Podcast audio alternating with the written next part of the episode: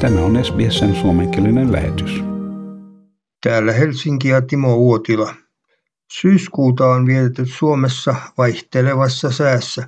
Kuun puolivälin jälkeen saimme kokea oikein kunnon syysmyrskyn, joka sai allakasta nimen Aila. Tuhannet taloudet jäivät ilman sähköä. Puita kaatui talojen ja autojen päälle, katot lentelivät. Junaliikennekin häiriintyi puiden kaaduttua raiteille. Ja nyt keskiviikkona etelästä alkaa virrata Suomeen hyvin lämmintä ilmaa. Etelässä lämpötila voi nousta noin plus 20 asteeseen. Pohjoisessa lämpötila jää alle 5 asteen.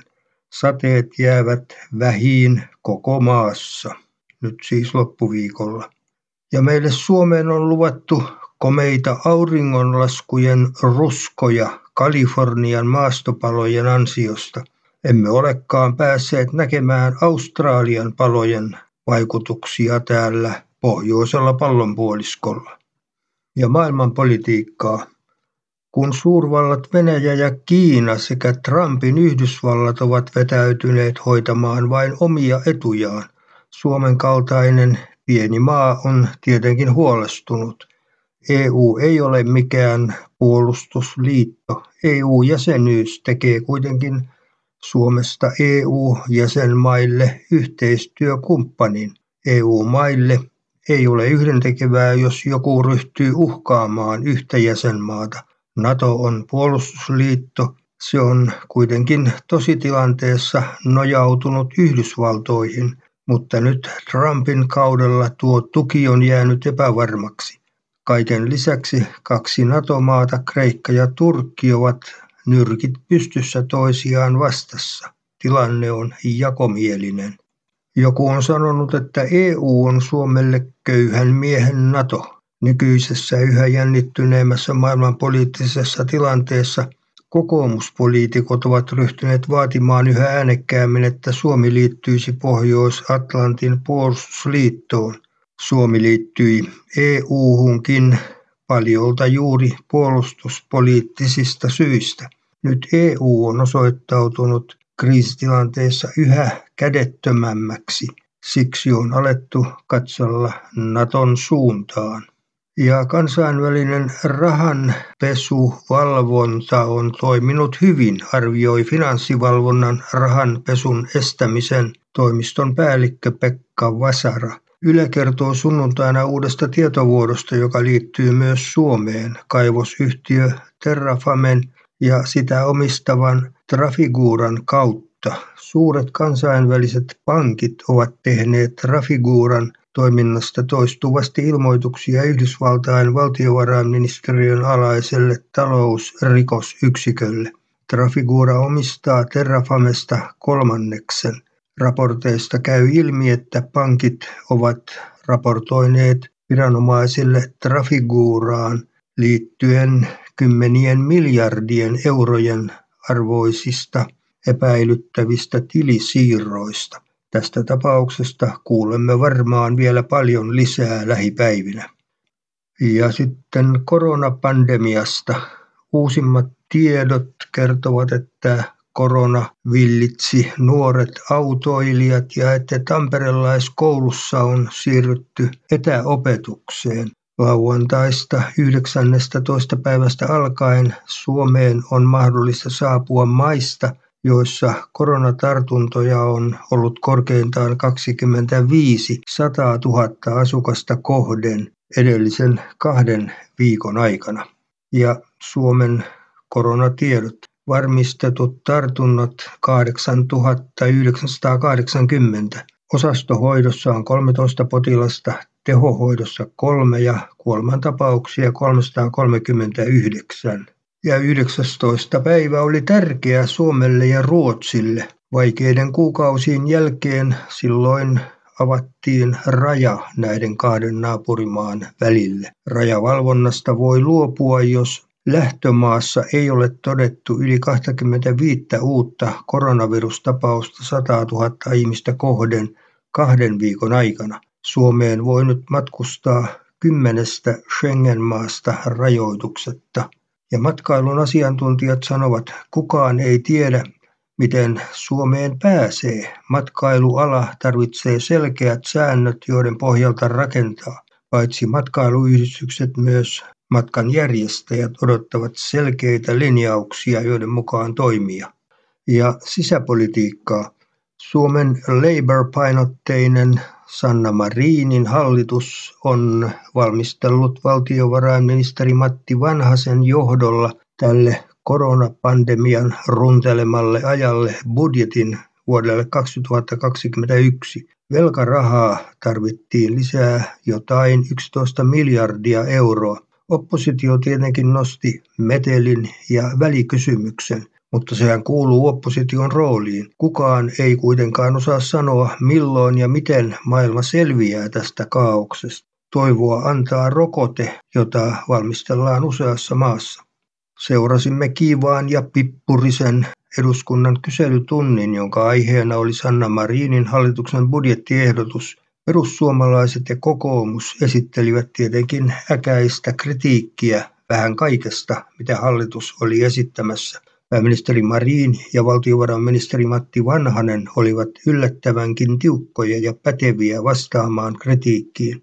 Joskus on tärkeää, miten asioita nimitetään. Oppositio väitti, että hallitus oli käyttänyt Juha Sipilän hallituksen esittämää ja silloisen opposition eli nykyisen hallituksen torjumaa menetelmää aktiivimallia eläkeputken poistamiseen.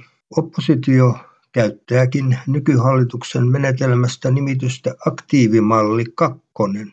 Hallitus ei tuota nimitystä hyväksy, vaan kutsuu ehdotustaan pohjoismaiseksi malliksi. Paljon siis riippuu sanoista. Tässä keskustelussa käytti puheenvuoron myös kokoomuksen Ben Zeskovic. Häneltä lipsahti suusta eläkeputken sijaan sana eläkeputka. Tuota vitsiä harva huomasi. Minusta vähävaraiset eläkeläiset riutuvat todellakin eläkeputkassa. Ja ympäristö- ja ilmastoministeri Krista Mikkonen vihreistä toivoo, että valkoposkihanhille tarkoitettuja levähdysalueita saataisiin perustettua jo ensi kevääksi. Ne olisivat Mikkosen mukaan yksi keino ehkäistä lintujen aiheuttamia haittoja. Kuuntelin vihreän ympäristöministeri Krista Mikkosen haastattelua. Ongelmaksi ovat lennähtäneet valkoposkihanhet, jotka ovat valloittamassa koko Suomen niemen. Valkoposkihanhet julistettiin suojelluksi lajiksi, kun niitä oli parikymmentä tuhatta. Nyt niitä on vähintään puoli miljoonaa, mutta ainakaan ministeri Mikkonen ei olisi valmis lopettamaan suojelua ja antamaan metsästäjille mahdollisuutta verottaa kantaa. Joku on maininnut hyväksi ratkaisuksi sen, että koirien annettaisiin karkottaa lintulaumoja pois sopimattomilta alueilta. Olisi kuulunut kysyä ministeriltä, mitä hän pitäisi tuosta ratkaisusta. Ja talousuutisia. Päivän suuria uutisia oli se, että Neste sulkee Naantalin öljyn jalostamon. Se oli taas samanlainen järkytys pienelle paikkakunnalle, kun oli hiljattain UPMn paperitehtaan sulkeminen Jämsässä. Jotenkin sai taas vaikutelman, että tämä oli vuorineuvosten vastalause Suomen koronapandemian kanssa kamppailevalle Sanna Marinin ministeristölle. Pääministeri Sanna Marin kävi Naantalissa tuon päätöksen jälkeen ja ministeri Lintilä lupaa Naantaliin selvityshenkilön. Ja elinkeinoministeri Mika Lintilän esittämä lausunto Ylen aamussa, jossa hän kertoi tietävänsä, millä paikkakunnilla tehtaita suljetaan seuraavaksi, herättää hämmästystä politiikan tutkijassa. Lintilä sanoi, että tehtaiden lopettamista nähdään lisää. Valitettavasti näitä paikkakuntia tulee. Osaan ennakoida seuraavan paikkakunnan, mutten sano, noin Lintilä totesi. Ja miten saada yli 55-vuotiaat töihin? Työnantajilta on tullut ehdotus työkyvyttömyyden kustannukset tasataan nykyistä paremmin. Hallitus laittoi työmarkkinajärjestöjen tehtäväksi etsiä ratkaisuja yli 55-vuotiaiden työllisyyden nostamiseen. Ja onnettomuustutkintakeskus aloitti alustavan tutkinnan matkustajalautta Viking Amorellan pohjakosketuksesta sunnuntaina. Alustavassa tutkinnassa hankitaan teknisten tietojen lisäksi tietoa tapahtumien kulusta puhuttamalla aluksella olleita matkustajia, meripelastuksen henkilökuntaa sekä Amorella vahtivuorossa ollutta miehistöä. Matkustajat on siirretty pois laivalta. Ja sitten iloinen uutinen Suomesta. Suomi sijoittui kolmanneksi eri maiden sosiaalista kehitystä mittaavassa Washington DC:ssä toimivassa Social Progress Imperative-järjestön tekemässä tutkimuksessa, jossa mitattiin erilaisia yhteiskunnalliseen kehitykseen ja hyvinvointiin vaikuttavia tekijöitä. Tutkimus pisteytti maailman maat yhteensä 50 muuttujan mukaan. Ne jakautuivat kolmeen yläluokkaan ihmisen perustarpeisiin, hyvinvoinnin perusteisiin ja mahdollisuuksiin. Suomi oli monella mittarilla mitattuna maailman kehittynein maa. Tutkimus arvioi Suomen parhaiksi muun muassa aliravitsemuksen, ilmanlaadun, sukupuolten välisen tasa-arvon ja vähemmistöjen kohtaaman väkivallan suhteen. Vertailun voitti Norja ja toiseksi tuli Tanska. Haluatko kuunnella muita samankaltaisia aiheita? Kuuntele Apple, Google tai Spotify podcasteja tai muuta suosimaasi podcast-lähdettä.